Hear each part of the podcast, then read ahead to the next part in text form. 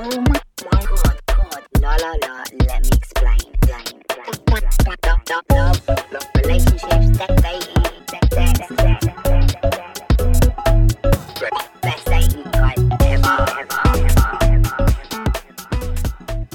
Hello and welcome to the Monday episode of It's Not You, It's Them, but It Might Be You. On our Monday episode, we tackle a hot topic or a story time or confessions because we might change this up a little bit. On Wednesdays, we do my agony aunt thing where I answer listeners' questions. And on Fridays, we make my Instagram come alive with fuckboy replies, ick stories, and all of that. But today, it is Monday, and we are tackling a topic which relates very much to the title of this podcast. For this topic, it's definitely not them, it's you. If you relate, then you got a problem. We are talking about limerence. And if you've never heard of limerence, you're probably thinking, what in the fuck is she talking about? So I'm going to explain it and try to tell you how it feels without making myself sound like a complete psychopath. So, the dictionary definition for limerence is the state of being obsessively infatuated with someone, usually accompanied by delusions of or a desire for an intense romantic relationship with that person. And the reason that I want to actually focus on this podcast kind of away from the academic research and the reading and the writing on limerence is because actually, when I first learned about it and read about it, even though I am wholeheartedly very limerent myself, I didn't apply it to what I'd been experiencing because the description sounds so extreme. You know, when you read about somebody being in, in a state of obsessive infatuation, delusions of desire, you know, the way that it is described makes it sound like like Joe from you, you know, like nutcase levels of obsession. And that's never been me. I'm a relatively normal person who just experiences occasionally with certain people this really strong infatuation. But I'm not actually sure what made the penny drop. I don't know what I read or what I saw that suddenly made me go, oh, actually, this explains a lot. And it's interesting to me that it's not something that's spoken about a lot by dating coaches or by people on social media when they're talking about dating, because it is such a big thing for such a lot of people. And when I've spoken about it on my Instagram, you can have a look at my limerence highlights on Instagram. I've had such a massive reaction from so many thousands of people who are like, fucking hell, this is me. So, how does it feel? I'm going to explain it in, in in the way that it feels for me. But I also know that me explaining this to you in this way, I am literally sacrificing my entire ability to be wanted by men in the future who might happen to listen to my podcasts. Because who would want to date someone who gets extremely fucking obsessed with people who they've never even met, you know? So I'm doing this for you guys. You better make this podcast bang because nobody's going to ever want to date me after this. So you lot are just just going to have to love and support me in my old lonely years. So, limerence, you cannot stop thinking about them. They pop into your head constantly. And I always know who's going to be a limerent object. And actually, I should have mentioned that part, the limerent object part. So, you have a limerent person and then the person who you become infatuated by is your limerent object. I understand that the, calling another human an object sounds odd, sounds like we're sexually objectifying that person. But actually, within the context of this, I, I think it really fits and I think it really works because part of the limerence is almost an objectification of that person. And you do it subconsciously. And what I mean by that is that actually, it tends to not even be them that you like. In fact, often, more commonly, they're not really that great of a person, but your limerence causes you to overlook that and justify that and put them on a pedestal despite their failings. So it is a bit like an objectification because you're not really seeing the real them.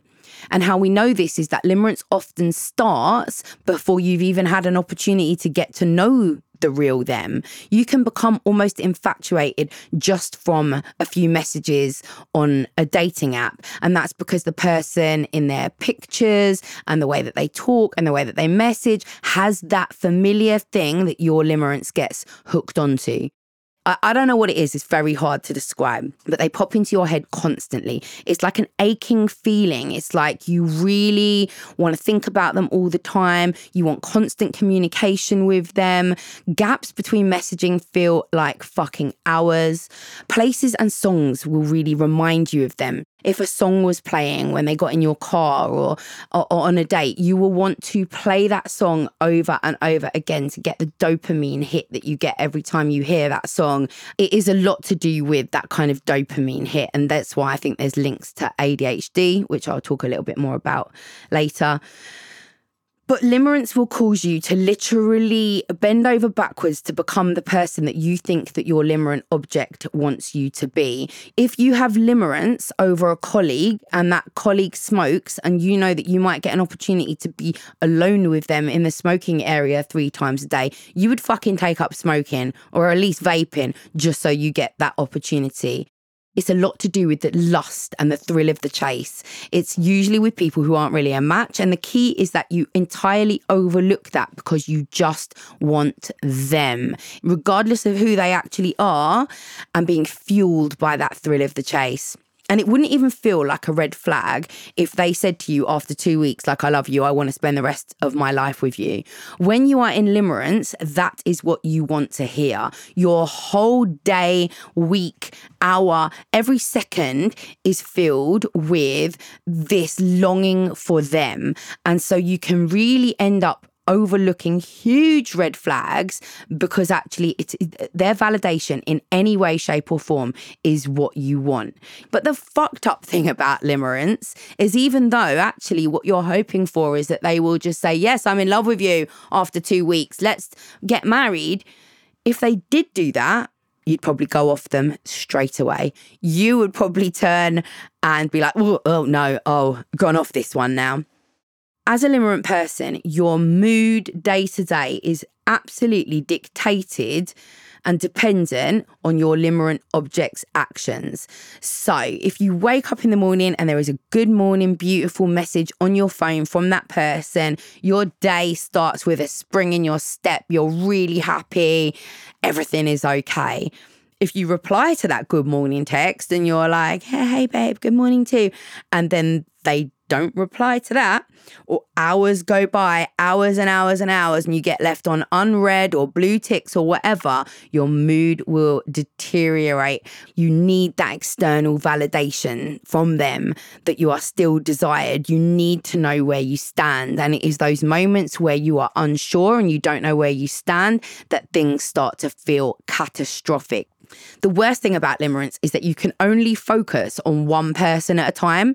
You've put them on such a pedestal that nobody else can compete. And often, if you are dating, you know, and you're on the dating apps and you're talking to different people, you can match someone who's so much more of a better match to you. You can match someone who is so kind and lovely and is reciprocating your energy, but you just, they can't feature as anything within your world while you are limerent for someone else.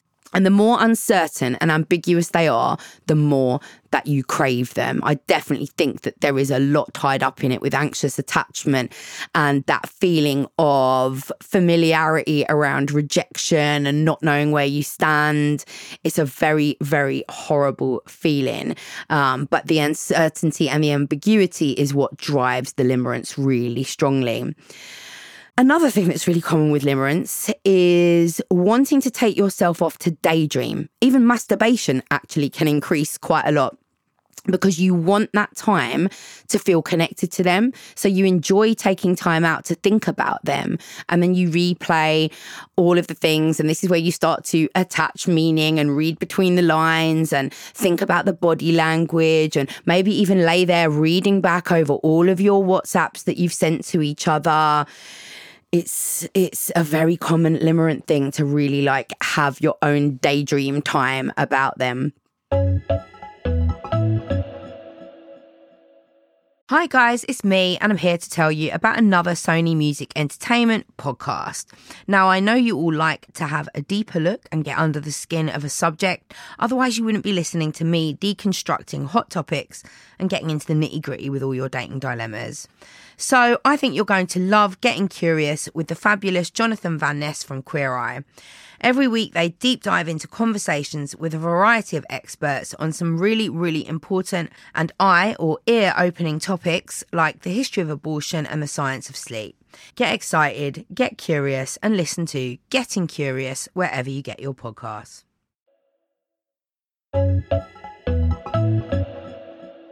As I said before, I'm pretty sure it's linked to ADHD. I've been diagnosed with ADHD, and for my entire life, I have chased dopamine. And there is certainly something connected to those kind of dopamine hits and then withdrawals and then dopamine hits again. That that is is very ADHD, and which is a way that I have conducted my love life since I was a, a, a teenager, pretty much. But sometimes I don't know where one thing starts and where the other thing ends, if you know what I mean. So, if you look at the characteristics of sex uh, and love addiction, you can find that on the SLAAUK website, which is slaauk.org. They're very similar to the characteristics of limerence.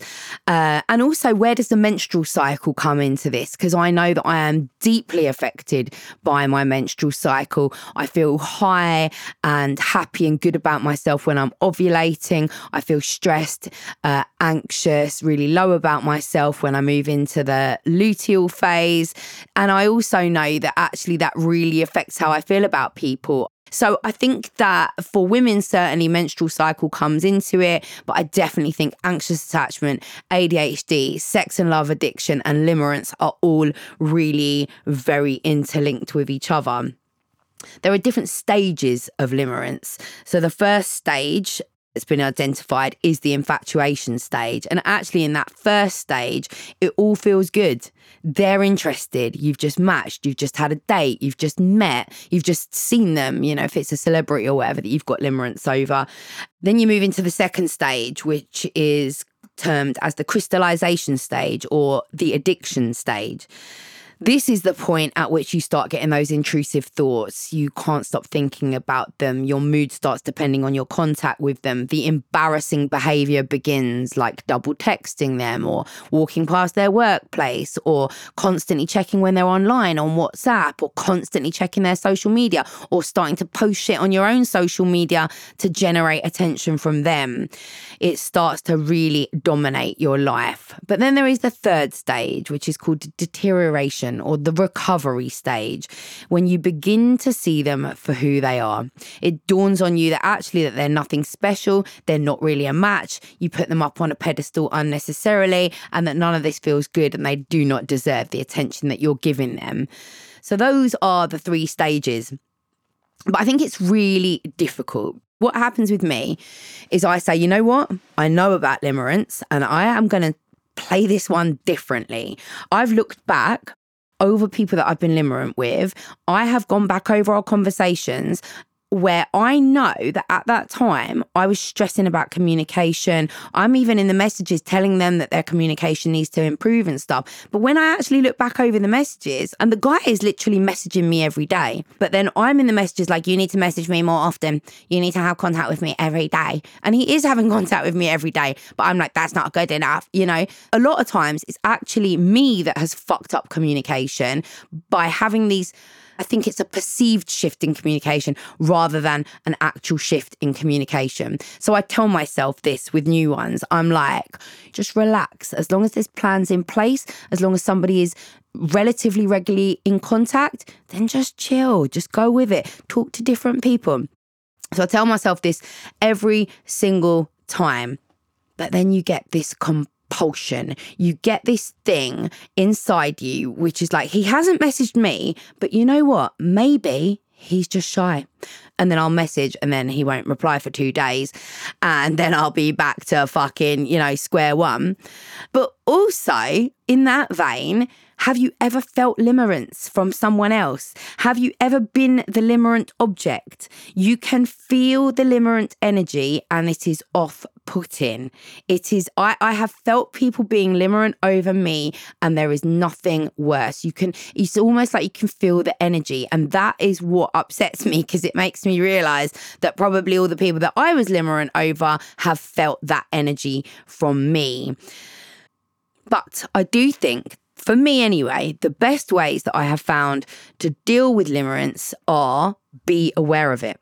Label it as limerence. Say it to yourself. This is limerence. When you start getting that horrible anxious feeling, when you get that infatuated feeling, when you start to stress about gaps between messages that aren't even really massive gaps, literally sit down and say to yourself, I am in limerence. This is not about this other person. This is about me. This is in my head. I have felt this before. It is a crazy, fucked up feeling and it's going to go away and it has nothing to do with this person.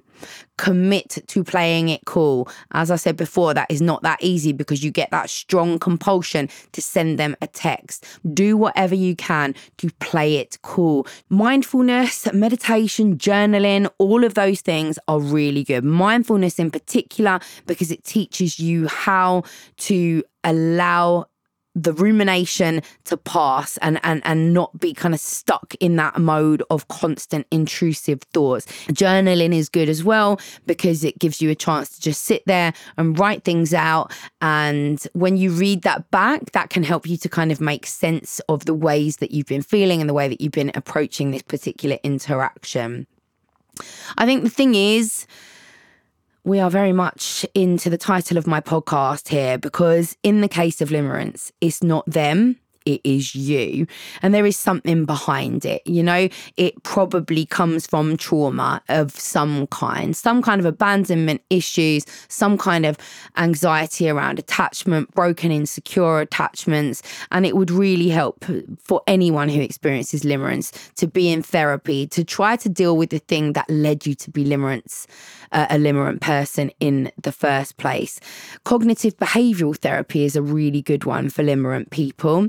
And also, if you wanted to attend groups, support groups, SLA groups are really good for that. Sex and Love Addict Anonymous groups. So if you want to have a look at where meetings are for SLA, you can go to the website slaauk.org and see if that is something that helps you. But limerence really is a motherfucking bitch. But at least we know we're in good company. And in fact, actually, if you think about a lot of the music that we hear and films that we see, they show limerence. And in some ways, that kind of limerence infatuation has been almost normalized when it really isn't normal. And actually, it's very destructive So I hope if this is the first time that you've ever heard of limerence, that it has given you some relief to know that actually you're not a psychopath. This is something that happens to some people when they are dating.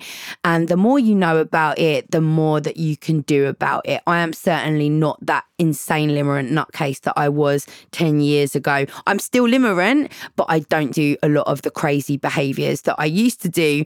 And so there is hope that has been our Monday topic for this week. And I want to get talking about this one on my Instagram. I'm going to post about it on Tuesday, the day after the episode is released. And I really want you to tell me your experiences of limerence, the crazy things you've done when you've been in limerence, and ways that you have helped yourself to be less limerent. So head to my Instagram at la la la let me explain and get involved in the conversation. La la la, let me explain. This has been a Sony Music Entertainment production.